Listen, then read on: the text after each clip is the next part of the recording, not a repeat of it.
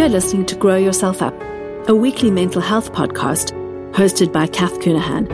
I'm a psychotherapist, writer, and speaker working in private practice in London. I specialize in the impact of our own childhood on our parenting and how we can heal and integrate our childhood trauma, wounding, and stress so that we can inhabit our full adult selves. Join us each week as we talk about all things growing ourselves up, how we can tend to ourselves in our parenting, generational healing, and overcoming the impacts of childhood trauma. Together, we will become more self compassionate, connected, authentic, resilient, and heart centered so we can live our own full and beautiful lives. As a listener of this podcast, you're welcome to come over and join the Facebook group. So search on Facebook for Grow Yourself Up. It's a private Facebook group of all the listeners. And did you know there are journal prompts that go along with every episode?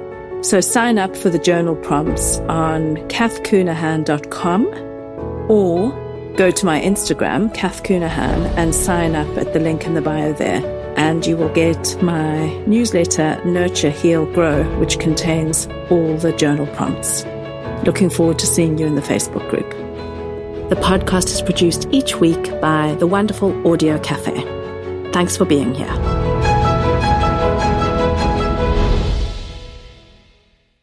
It's episode 51 of Grow Yourself Up. Delighted that you're back with us. Today, I'm joined on the podcast by Molly Caro May. Molly is an author, and um, I would really recommend, if you're on a motherhood journey, reading her book, which is called A Body Full of Stars. It's all about um, how she dealt with rage in motherhood, physical recovery after birth with uh, many different challenges, growing herself up, looking at her own um, lineage, like really a lovely, um, a wonderful memoir. And he has a bit more detail about Molly. Molly Caro May is an author of two books, a teacher and a holder of space. For more than 13 years, she's facilitated personal story workshops for hundreds of people across the globe. She's trained in somatic experiencing and focuses on where language and voice and the animal body meet each other. Her mission is to democratize expression and explore, in good company, the healing alchemy between story and nervous system she runs online workshops, in-person retreats, and keeps the fire lit for her membership community, The Loam. You can learn more about her work at www.mollycaromay.com. She also has a handle on Instagram, which is Molly Caro May, but she's not very active on Instagram. And actually, um, as part of the podcast, we also talk about Instagram, the pull of social media, how to manage that, the complexity of that dance.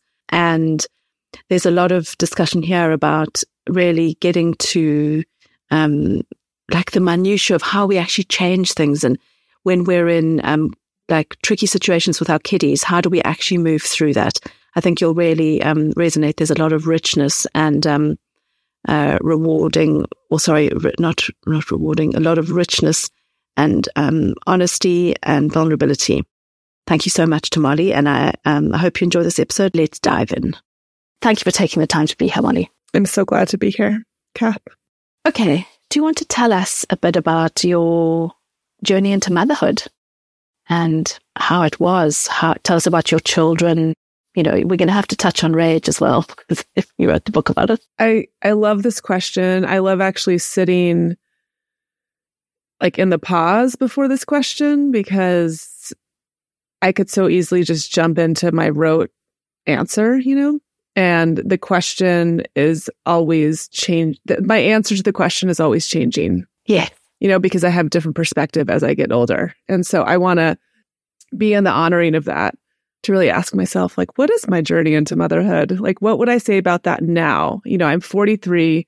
My kids are 10 and six. I'm in a different life stage than I was when I wrote my book. And, um, in in some ways I feel like I am being born out of a decade of uh mm, what's the word? Like real challenge in my own physical and like psychosocial social adjustment to being a mother. Um my health all of those pieces. I feel like I'm emerging into a new phase. So that feels exciting for me. And and what I can say is that you know, my I have two siblings. My mother had like pretty easy pregnancies, pretty standard births. Um, never mentioned anything about postpartum.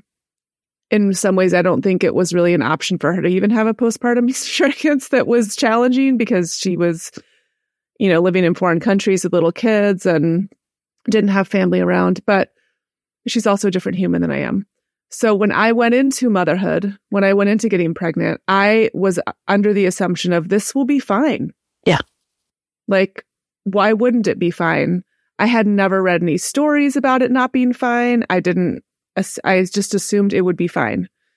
And I was really sick in both of my pregnancies, um, you know, throwing up multiple times a day for nine months what I understand about that now, which it feels important for me to say this to anyone who's listening, is that that set me up for some pretty severe nutrient depletion that set me up for a mental health crisis, for lack of a better worth, word, among other things, right? It was what, it was part of the mix. Like I, once my baby was born, both of my births were super empowering. The first one had some like elements to it that were emergency, but they, um, but I, but I left both of those experiences feeling empowered, which I realize is not the experience of many mothers. Yeah. Thank goodness I did because my pregnancy was difficult and my postpartum was really difficult. So I really had to resource myself by coming back to, oh, but I birthing felt native for me and I was lucky. My circumstances were lucky. And so I, that was that's like a little pool of cool water that I can rest in. Um, postpartum was initially okay with both of my kids, actually. Like, um, but my thyroid started to tank. I start my nutrients were, you know, I was breastfeeding a lot and I was everything was I, I birthed two huge healthy babies, even though I'd eaten nothing but oatmeal. And so I so I think a lot was taken from me. Yeah. So you were very depleted. I was very depleted. And and I and then I was sleep deprived. And then I was in the negotiation of I want to make sure I do everything perfectly for my baby, which, you know, I'm sure any, anyone listening understands. And so I will suffer so that my baby doesn't suffer. I will be up all night. I will be do I I I couldn't I didn't have enough resourcing in myself or even backbone to say like my baby will be okay um uh, if I take care of myself. And everyone around me, my husband, my parents, my friends were saying you need to take care of yourself and then your your baby will be fine and I I couldn't do it. And I um not really. And I think I know now that that is because I didn't have a strong history of knowing how to take care of myself physically. I knew how to take care of myself in some ways. Yeah. Do you mean that you weren't aware of your needs or you didn't prioritize your needs or a combination? I knew my needs. I did not know how to prioritize them you know, it's like old martyrdom stuff from the matrilineal lineage for sure. Like I will suffer and let everyone know I'm suffering so that I don't know why, so that what, but that was there in me. And, and still, I mean, that is, that is, has faded and, and transmuted in major ways. But every once in a while it pops up and I go, wow, there that is, you know? Yeah. I just, I just didn't, um, I think a lot of it was also, a level of self-flagellation, you know, like I'm not gonna, even though my, le- I mean, here's a funny example. Even though my legs are dry, I'm not gonna put lotion on my legs because why would I do that to take care of myself? You know, like like old stuff. So like too self-indulgent, or or not important. Not important, or or I am not important enough to do this for myself or to take care of myself in this way. Um, and um, and, and a lot of it was about control. I, I'm going to do this how I want to do it for my child. I believe I need to do this 12 step process to get them to fall asleep. And that's the way I can control my environment. And I needed a sense of control because what happened for me in my postpartum was that I, my first child was, was delivered via vacuum delivery because she was stuck in my birth canal and I pushed for five hours. And so I ended up with urinary incontinence. which at 34 was really shocking. And really only in the last few years have I been able to face that and actually address it like sustainably because I was, um, it was too hard for me to look at and even be with. And, um, and so I tried to control everything around me, you know, what my kids ate, what I ate, what, um, how they slept, what kind of clothes they, I mean, all the things, you know, and yeah. Um, and still, I had a moment this morning with my daughter who is 10 and she's borrowing an iPad from my parents. She does not own her own iPad. All of her friends have their own iPads. I have a real thing with technology and me too. And she wanted to spend 10 minutes on it this morning. Yeah, she wanted to spend 10 minutes on this morning doing a research project on horses, right? So it's like good, right? it's got value. Yeah, it has value, right? I hadn't created any boundaries around that. And I was trying to get breakfast ready and I said, that's fine. And then she went in there and I could feel immediately prickly all over my body. Like, wait, what's happening? Normally in the morning, she plays with her sister and they're like playing on the swing and having a good time. And now she's isolated in her room. And, you know, and then I just got so, ah, and I went in there and I said, I need you to get off. Like, this is not. And then she's mad at me. And because I haven't set a boundary, I haven't made it clear for her, you know, but there's an example of me, um, I think control, I know sometimes we, we, uh, in the larger conversation talk about control is a bad thing. And obviously there we control for outcome for reasons from our own history. However, what I'm learning is the difference between controlling and setting boundaries that that create um, containment and safety for everyone. Yeah, you know. And so for me, that's different than like I'm controlling the situation. It's like I'm creating a rhythm here so that everyone thrives, and we will fall out of our rhythm from time to time. But the rhythm is important. You know, it's okay to seek containment and rhythm, you know? Oh, it's so important, Molly. And I really resonate with what you say about control. Um, I've really struggled with control as well around um, lots of things. And um, and the way my children do things so that it's hygienic and so they're nice and clean and things like that. And I've really had to also let them grow and um, kind of just do their things. But you're absolutely right about the mm-hmm. difference between controlling and boundaries because that boundary helps us all feel like we are like somewhere that is safe for us. But, but the controlling, I found controlling for me has made so much more stress in my family. Have you found that as well? Absolutely. And that, um, my husband will come up to me sometimes and go, are you breathing? And I'll say, why? And he'll say, I just am noticing that like you're not really breathing and as you're what doing whatever you're doing, you know? And, um, it does. It it's I can see it now where where there will be a moment where I l- will latch into some sense of control and then suddenly everything that was peaceful turns everyone's high pitched and oh. like this morning my little one the second I'm I went she's 6 the second I went towards my older daughter's room and and I said, "You know what? Now I'm feeling prickly," is what I said out loud. And my little one went to the sink, okay? Went to the sink where I had been scrubbing a dish and she got the scrubber and started scrubbing the dish. Oh, bless her. she was like, and I'm laughing about it. I'm laughing about it, but I also, you know, I also, I also feel the like mother, I don't even want to say guilt, but just like, um, sadness around that. Like, oh, she is now trying to control her own little environment because she knows that I am feeling I'm starting to crawl out of my window of tolerance. And she's like, Oh, geez, I'll go do something that mom will like. I'm going to scrub the dish, you know, and she's six. And so, you know, there you are as a mother caught between these moments of like, Oh, my little one is trying to soothe herself and do something right because the older one is doing something quote wrong. And like, and you know, and here I am and I've created all of this. And then I have to say to myself, okay, then, and I, I know people listening will relate to this, then you're in that place of, did I, am I the creator of all of this disharmony? Right? Did it all begin with me? Maybe. Um, and it's also okay. Like it's okay. It's gonna, it's, it's okay. They're all, they, I am gonna wound both of my children to a certain degree, right? I'm not talking about like abuse. Um, and it's their path and I will repair with them and I will do the things and I will be flawed and like I can't I will continue to mess up, but I will, I will also continue to be better in these situations, you know, and, and I feel like I have a lot more softness for myself now than I used to around that.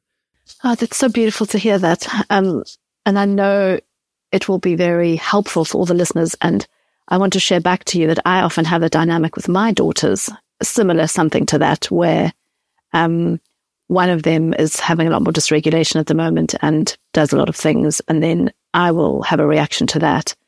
And then my other twin will sometimes say, Oh, mummy, she's having a tricky time or she's, um, or will do something to soothe me. She sometimes tells me to calm down or to remember to breathe. And then this morning really? she said, should we push the wall together?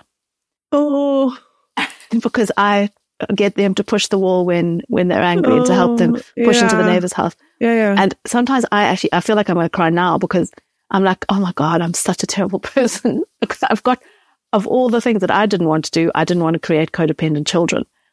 Um, mm-hmm. But I think that when we draw out, we see actually care, that they're caring for us. Mm-hmm.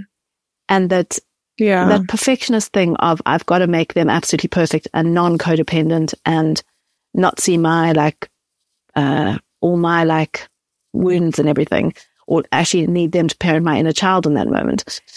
That's too much, I think. We set ourselves up so much for like. Yeah, it's too much. We can't do that basically because we can't break all the cycles. And no. So I love what you.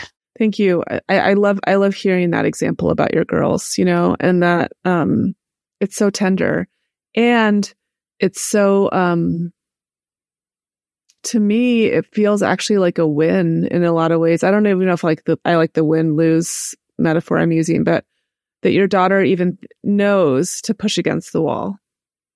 You know like that that's her thing in that moment to say should we do this? is beautiful yeah. you know? And i'm also like oh my god you're parenting me. But again, I have to step back from that and soothe myself. Yeah. Well, also, here's the thing. I, I'm, I keep seeing a pendulum in my mind as we're talking because I feel like what happened, and I'm just speaking from my own little context, right? And from what I've witnessed, but it feels like maybe, you know, I'm, I'm in my mid forties. So maybe my grandmother's era was, I'm speaking generally, was like, kids, just do your thing. I'll feed you make sure you get to school and not worry about breaking any patterns, right? Yeah. And then our parents' generation maybe was a little more aware of, oh my gosh, okay, these children have feelings. there may be, maybe they can share some of their feelings. And now we're in a place of hyper focus on all the little minutia of these, this is what trauma is. This is how kids are traumatized. This is what, this is my own psychology. Oh no. And I, all of that is really good, but it feels like a major pendulum swing and it feels a little micro focused, like a little bit intense to the point of it's sort of like when people track their sleep and then they get overwhelmed that they're not sleeping well, which makes them sleep more poorly, you know, because they're suddenly like, oh no, I'm bad sleeper, even though they have this idea about it. And so I'm always in that place of wondering, okay, so and my husband actually is a real grounding point for me around this. We balance each other out, but he often is, will say to me, it's going to be okay. Like it's, it's actually going to be okay. This moment, the, in general, life, it's going to be okay. And, you know, um, I have to, my nervous system has to feel like it's going to be okay. So sometimes it doesn't, but I don't know, something about the, the real, and like tiny, focus on all the little ways feels not the healthiest, you know? Yeah. It feels like we have to zoom, or at least our generation has to zoom out a little bit from that and say, yes, I know all these things now. I know about, you know, feeding my kids nutrient dense food and about like how to repair and meet their needs and all these things. And sometimes I'm going to fuck up. Yeah. And sometimes they're going to eat jello and like, it's okay. Yeah. And, and actually a lot of the time, I mean, because sometimes if we think about looking at how many of us were raised, if I just think to myself, okay, I'm not an alcoholic and I'm not hitting my children. Right. And I'm holding space for their feelings. That's giant. It's giant. Like everything else can just kind of run away in a way. Um, and I'm also someone who needs to feel it's okay in their nervous system. And I've been experimenting with not even that it's going to be okay, that it is okay now. Yes. Like even amidst the, I don't know, messy chaos. Yeah. Um, it's still okay now because so many signals from my body tell me all the time it's not okay. Yeah. Anyway, that's a bit of a divergence. Let's get back to your um your postpartum story. well, I'll, well, I'll just say quickly. I I think that I don't think it's a divergence because being okay in the present moment is the only moment, right? So I think it's actually critical. It's like essential. Yeah. Yeah. Um, anyway, so yeah, so the post, so I was not feeling okay during any part of my post to, to make the bridge. Okayness was not an experience I had really much at all in my postpartum time because my body was, um, felt out of my control. I couldn't heal it. I was overwhelmed with how to heal it. I was in a whole storm with my husband, feeling like he didn't understand. And um and how could he not understand? And i wanted him to like really work hard to understand. I was really disenchanted by men in general after giving birth. I felt like this is the gig. What? Like women do this and grow these babies birth these babies and then no one cares about women. And in fact their women are like stomped down. I i i was i i couldn't believe it i mean i already knew it but when I experienced it myself, and, and I live in a very egalitarian, in all the ways, kind of marriage, but I was just mad. And, um, I was really mad about not, not being understood for my sacrifice. And I know now that that, that's not only mine, like that comes from my mother, that comes from my grandmother, and it just got really heightened for me. And, um, what I also know now is that I believe the level of sickness I had in my pregnancy was actually blasted me way too fast out of some of my own freeze in my nervous system. Ah. And it was too fast. Um, and it would just got out of control. And so I thought that by expressing my rage, by being vocal, by, by sitting my husband down, literally saying like, we need to sit down and have this conversation and talk, talk, talking to him and explaining everything I felt about every little thing. Um, and like beating on my pillow at night and that kind of thing. I thought that that was me expressing my rage to quote, get it out. I did that a lot. I did it a lot. Um, never with my children, you know, um, I mean, I should not, not with my babies. I've certainly been mad, um, around my children since then, but like my, my rage postpartum was not directed towards my children. It was directed towards my husband, um, and, and towards myself. It was internalized and towards anyone who was trying to, you know, one time my mom came in. I mean, I will never forget this. Um, I was trying to put my daughter down to, for her nap, which was an epic thing all the time. And my mom came into the door of my house without knocking. She just came in and she was so excited because she'd like made some food or she'd done something. She was coming to bring me something and she was like, hello, and like came in. And I was like, whoa, I was like a dragon on her, you know, like I almost had you let down to, ah, you know, and I just watched her whole body wither in the fire of my dragonness. It was horrible, you know, and I, and, um, that's how I was for a while. And I, have had to do a lot of sitting in my own remorse, a lot of repair. Sometimes I over identify with it and I take it on too much. And I don't necessarily remember the part times when I was, um, not that, which were a lot of yeah, other times we're too. Still a lot, yeah. Yeah. And my mom always, my mom's great at reflecting that to me because she was around a lot. And she's like, you were radiant a lot of the time. You were like totally on top of it. There was a lot. There was there. You were an incredible mother in that time. Like she reflects that to me. That's so lovely. And so I have to remember that. It is so lovely. Yeah. And um. And also, can I just ask you something? I mean, can I? I think that what you said about coming out of freeze. If you think about coming out of freeze, and if you've been in freeze for a lot of your life, then to some extent you had to blast that high like it was just, yeah, that was the way it had to be to come back to that like m- middling point or somewhere. Well, it could, I mean, if I had, if I, if, if I had been working on this prior to pregnancy and I had titrated it and I had done like little bits here and there, I think I could have come out of that freeze differently. But I went from, I'm, I went from like, I'm pregnant to like, blah, like I have no control of my body. I didn't even, I was sleeping on couches because we didn't have a place to live at that time. I was, I was, I had no car. For, my husband and I shared a car and he had to take it to go to, I mean, I was literally, um, I lost control of a lot of things all at once and it, it just blasted out of me. I mean, literally I was vomiting. I mean, it, lit- I was literally blasting it out of me. And so, but also the, the what you just talked about about the context from a safety point of view for our nervous system, having all of those contexts change so much. Right. Like, how much must that have been triggering? Yeah, all of that was triggering, and I, and I think even as you say it, I can feel my I can feel like some energy behind my eyes, like some tears behind my eyes, because I think all I wanted at that time was my husband to turn to me and say, "I'm so sorry this is happening to you. I can see how hard this is." You know, and he, for his own reasons, he couldn't he couldn't for a long time and can a little bit now, but I don't require it in the same way now. Like I don't actually require that from him anymore. And his resistance to, to offering that to me just created more grab on my end, you know, more like desperation for that. Yeah. And I had tons of friends and who saying that to me, but it's like I needed it from him for some reason.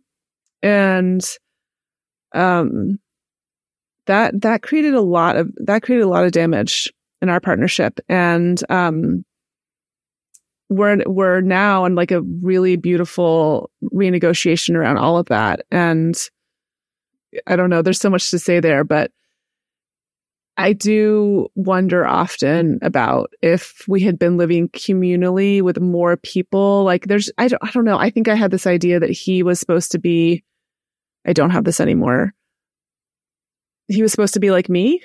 you know, he was supposed to like yeah reflect and like communicate and see me and do all these things with, that I do for other people. That's more of the way that I show my love. And um he was incredibly present in all the other ways.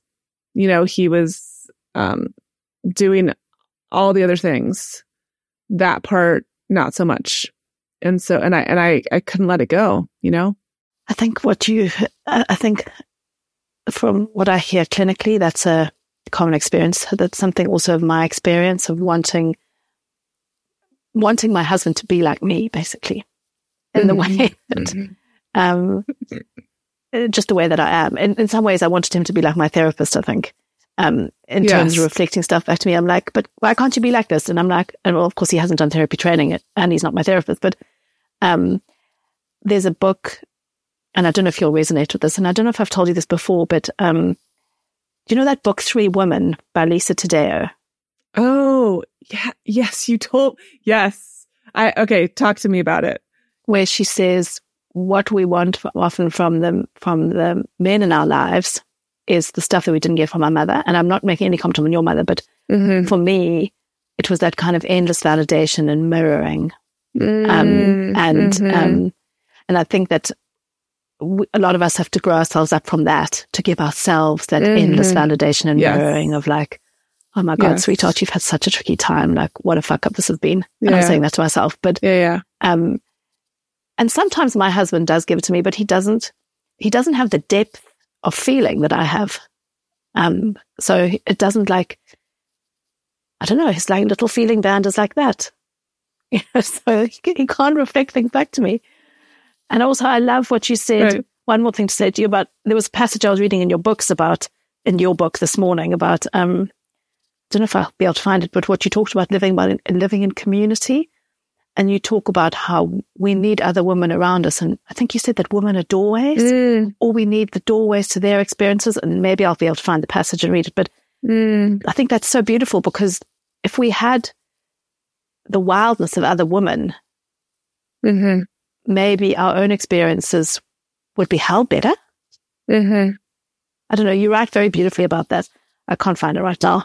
Yeah, I mean, I, I feel that. I and I and I actually have here where I live, and also, you know, in places where I don't live, like old friends, a really strong and thick community of deep, deep, deep friendships that I could rest on and rely on honest friendships, you know, not superficial stuff.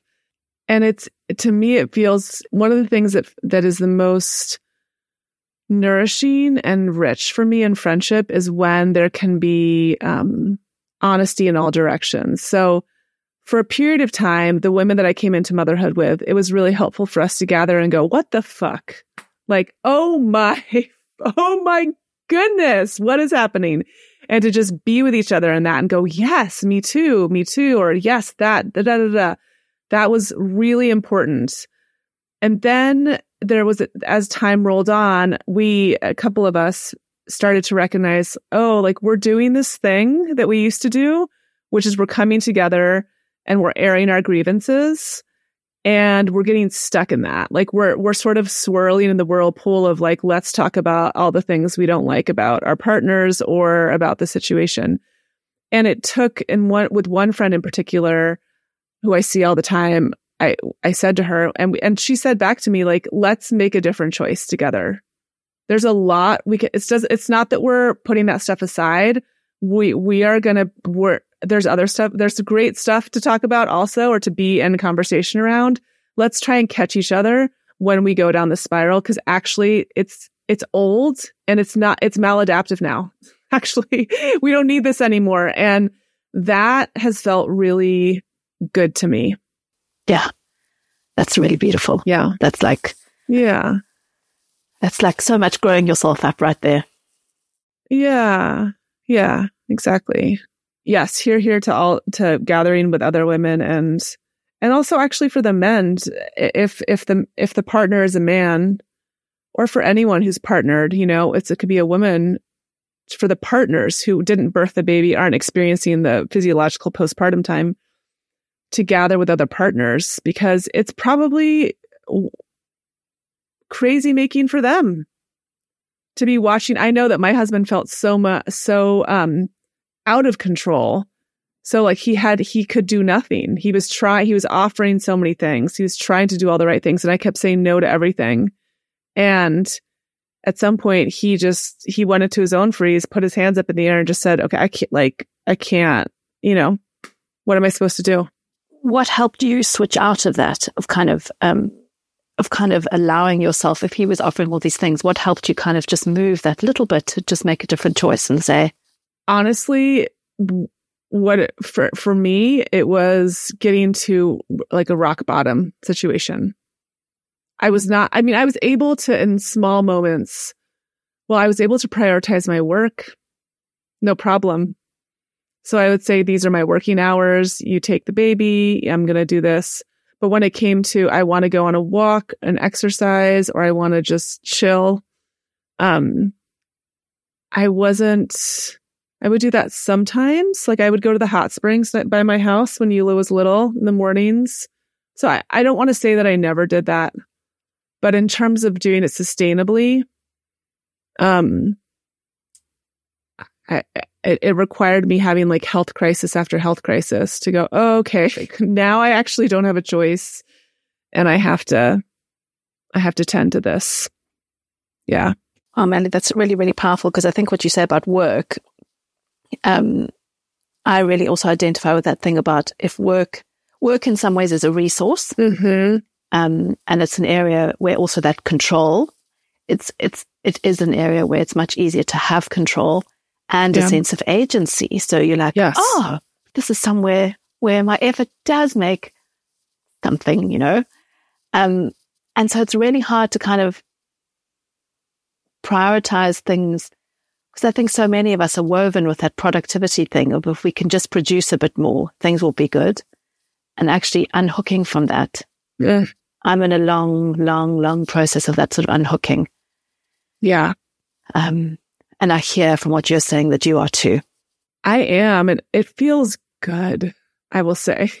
I mean, I am reflecting, I was reflecting this weekend. I, there are a number of things happening in my life and, and two slash four the people around me that are very intense. And I, um, you know, when things like this happen, um, you you recalibrate. And i am i was i was recalibrating beforehand but now it's just more acute. And i am so clear about where i want to show up and what i want to show up for and i'm so clear about not wanting to show up for anything that feels like fluff or feels and i was never into fluff but anything that feels like i should i must i i just there's i'm not gonna um get into the water and swim in the, the river flowing in the direction of let me do more, let me make it bigger, let me grow it bigger, um, let me be everything to everyone, let me not disappoint people. Like I'm not going to get into that. Let me be on my phone all the time and, you know, post a thousand things. I'm not, I'm not going to do it. I, I won't. Um, and I have to be okay with the consequences of that because the consequences of that are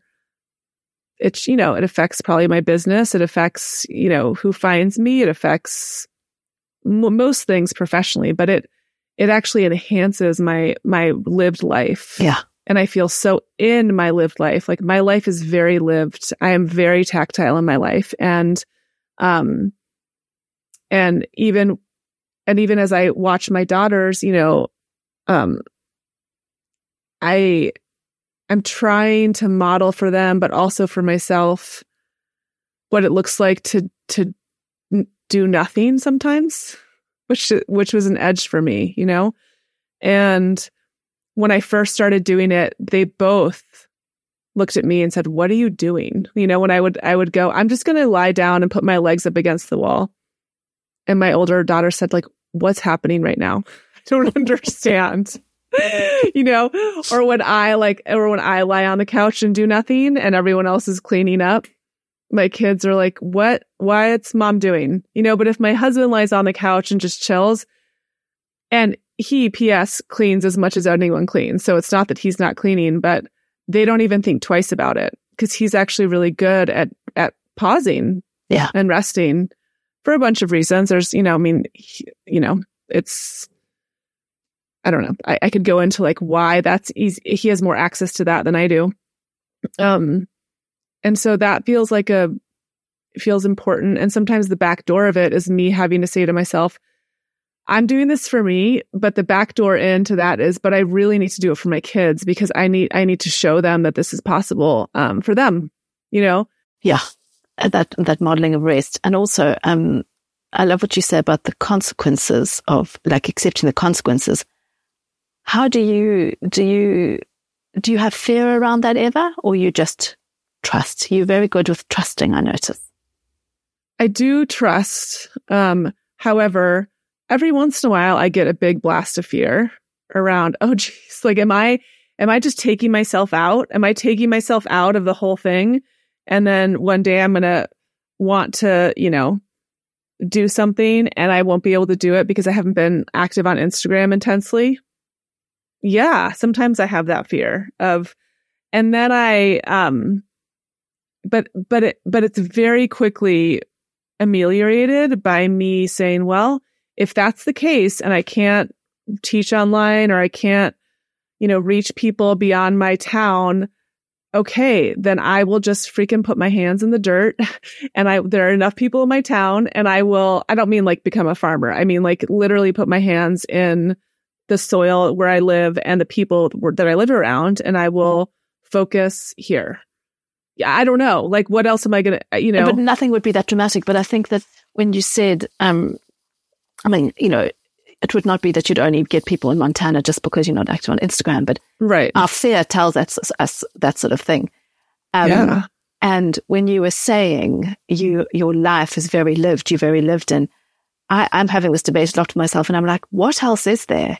if I'm if I'm having like eight million followers or something, I'm doing that, mm-hmm. but I'm not present for my children at all because I'm frantic about the next thing that I'm going to post or blah blah blah blah blah, which I do sometimes feel. Yeah, um, totally. Like, what is the point? The people that I'm actually trying to turn up for are not getting my attention because I'm in some fantasy world doing some fantasy stuff, frankly, in a totally. way. Totally.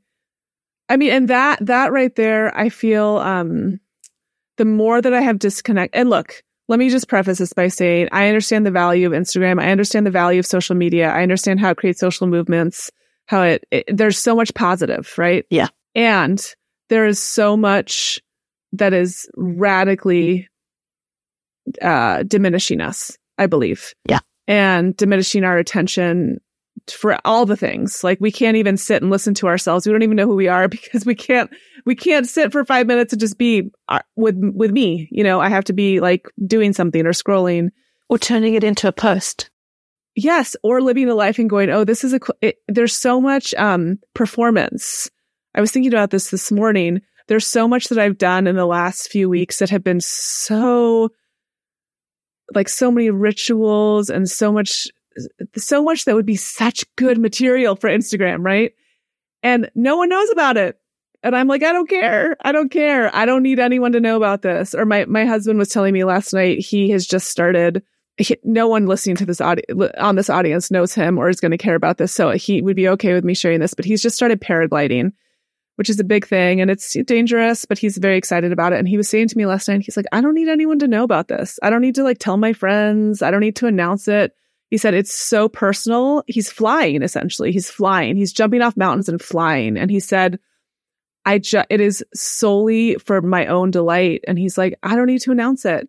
And, and it's so funny because when I look at our lives, I'm like, there's so much, like we could, anyone, right, could create like a whole profile on like, this is my life. My husband's paragliding and here I am ritualizing under the full moon with my babies. And like my, I mean, I don't care. I don't need to make that a performance. I'm freaking living it. And, and that's what I want. And what I noticed when I was more active, and I was never super active on Instagram, but when I was, I noticed that my mind was turned towards every single moment. Is this, can I take a picture of this? What could I say about this? How could I make this a philosophical thought and question? And that's when I realized, oh, no, no, no, no. I, I am not going to make feeding my kids breakfast and like I, I, that said, this, it's all art, right? Like, and we can make art of all of our lives. I just didn't want to make art five posts a day on Instagram for other people, for people I don't know, you know? Yeah. Did you, did you see what I'm saying? Like, it, there's a, it was, it's like a faster, um, soundbitey thing. If I wanted to look at this life and say, okay, how can I write a book about this or make a show about this or or really sit with it and like be in it and create something around it, to me, that feels without like a constant needing the audience to respond to me right away. That feels different. I think it is different. I've been really pondering um, self extraction um, that's required. Mm. I listened to a podcast by Elizabeth DiAlto, I think it's her name, and um, she was talking about she's going to take an Instagram. She's going to possibly sign off Ava but taking an Instagram and Facebook uh, break in the summer. Mm-hmm. And um, she was talking about how it requires so much self extraction, and I was like, "Wow, that's really true." That that I that I can internalize patriarchy, and I'm extracting from myself as if I'm a commodity. Mm-hmm. And in my work, I consciously chose to do this because I want to share stories to break down stuff. But at some point, maybe there's a different way to do it. I don't exactly know, but um, um, I was really like, wow, that self extraction is very costly, actually. It's so costly. Um, and really pondering that. One of the things I could go down like a massive rabbit hole with you about this here, but I'm not sure this is going to be. Yeah. Okay. I'm going to bring us back to something I was reading about in your book. Yes. Um, about how I think that in some ways you were an early adopter of joy, you know, because recently we've all become much more attuned to how we need to focus on our joy. And you talk in this book about how you were much more giving, giving much more importance to suffering and that you didn't really pay much attention to your joy. And how have you shifted that as you, um, as you kind of grown yourself up and, and like prioritized yourself in your own um, life? Yeah. Um, you know what really helped me was when I started training in somatic experiencing, learning the science around basically the physiology of of joy or resourcing or what feels good and knowing that i mean this blew me out of the water in a good way knowing that um or maybe invited me out of the water knowing that, oh, actually that joy or resourcing place is essential for metabolizing whatever is suffer, what, what the suffering. And I, I hadn't known that. And when, once I knew that, I went, okay, yes, like this, I always thought it was a distraction or that people, and obviously there's some people who are just living in their counter vortex or in their joy and they're not actually looking at that's different. But I, um, and that would be like toxic positivity, positivity or bypassing. But I, and I, I never liked that. As a kid, I remember saying to my mom, that person is smiling. She's not happy. like she's pretending that everything is okay and it's not. When I was little, so I was always seeing that. I didn't like that. And that was, you know, um, so I had to grow myself up to understanding, oh, like there's a middle road here. And once I, um, I had this practice that I do with folks in my community, the Loam, around it's we call it 10% Tuesdays. And so every Tuesday people post their small micro shifts, like the 10% shift they're making in whatever pattern they're they're curious about un- unraveling. And it's been so powerful for them, for it's powerful for me. I do it all the time in my own life. That like that focus on, oh, this is um was there's an example the other day. What was it? Um I forget what it was, but where I I was going down a familiar like it's this is always this way and then I um I remembered something that was also true. And then suddenly I, I felt like a flower opening. It doesn't mean that this other thing wasn't also there, but I don't, it has been a profound practice for me to, to sit in that and to really even in the moment sit back and watch what's happening and go, Oh my gosh, this is, this is my life. Yeah. It's so precious. This is my life. My daughter's melting down. The lunches aren't packed. I'm hungry. But you know what? this is my life. I get to live my life. And it's so precious. Yeah. Yeah. Yeah. And you're in it. Yeah. Yeah.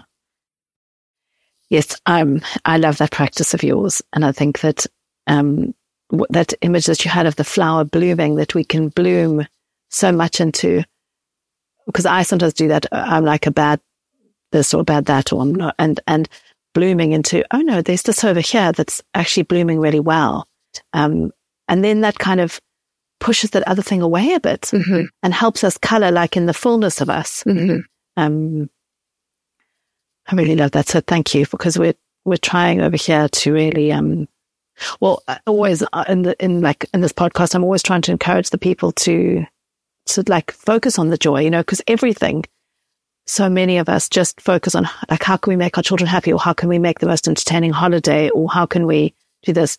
Mm-hmm without ever thinking about our own capacity or our own joy or what would be nice, what would make us a more joyful person to be with, because that's actually what they want. Yes. That's what they want. And, and that, that's where the, um, I don't know. That's such a good example about holidays because, um, I mean, I could go down the rabbit hole there too, but what I, what really creates such e- like joy, but also ease and settling for me is simplicity and minimalism. I love that. I, I feel like super alive in that kind of container. And I'm not. You can go down the rabbit hole. Yeah, yeah. Okay. If you want to tell us a story. Well, and not a, that isn't going to be the container for everyone. For some people, it's going to look different, right? But that's mm-hmm. mine. And so, one of my most beloved, um, we celebrate Christmas. Christmases was when my kids were a couple years ago.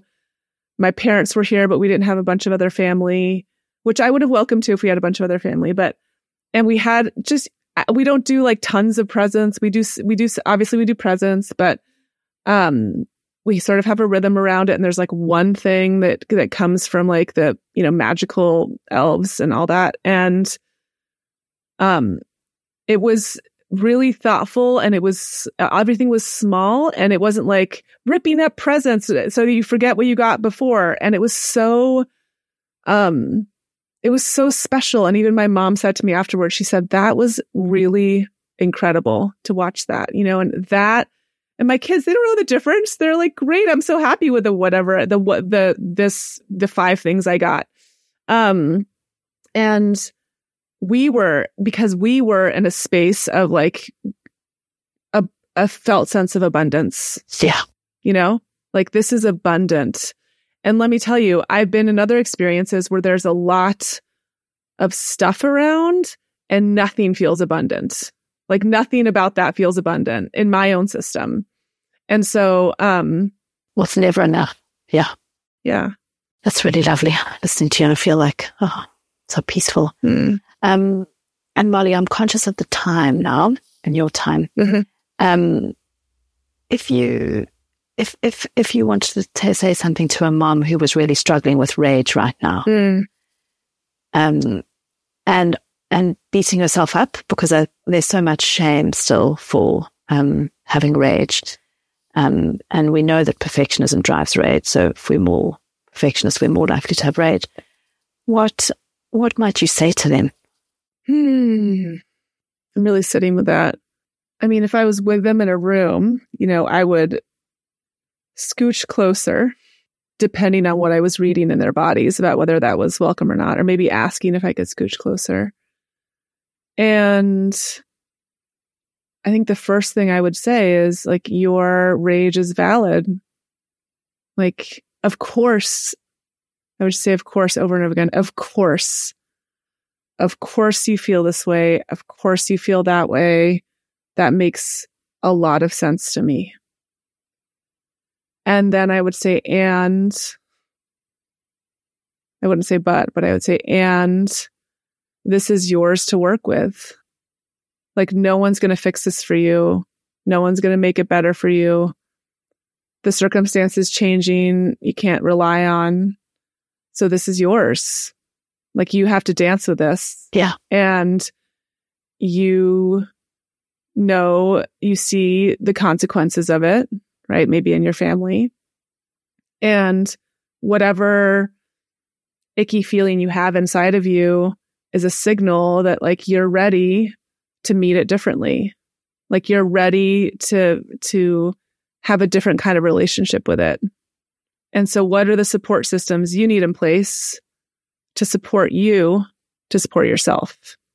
Like who can you get on board support you in in developing a new relationship with that rage?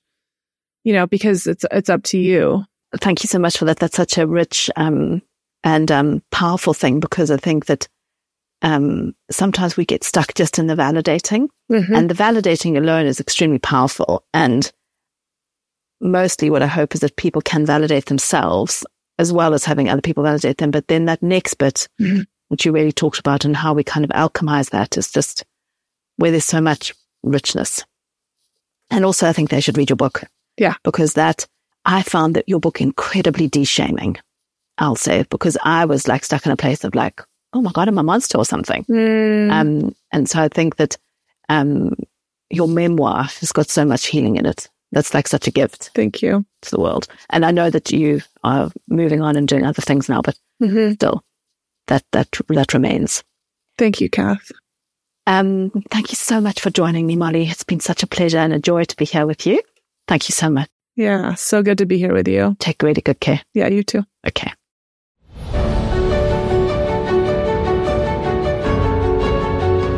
You've been listening to Grow Yourself Up, hosted by Cath Counihan. We'll be back next week with a new episode supporting you to better understand and tend to yourself for more heart centered, connected, authentic, and resilient living.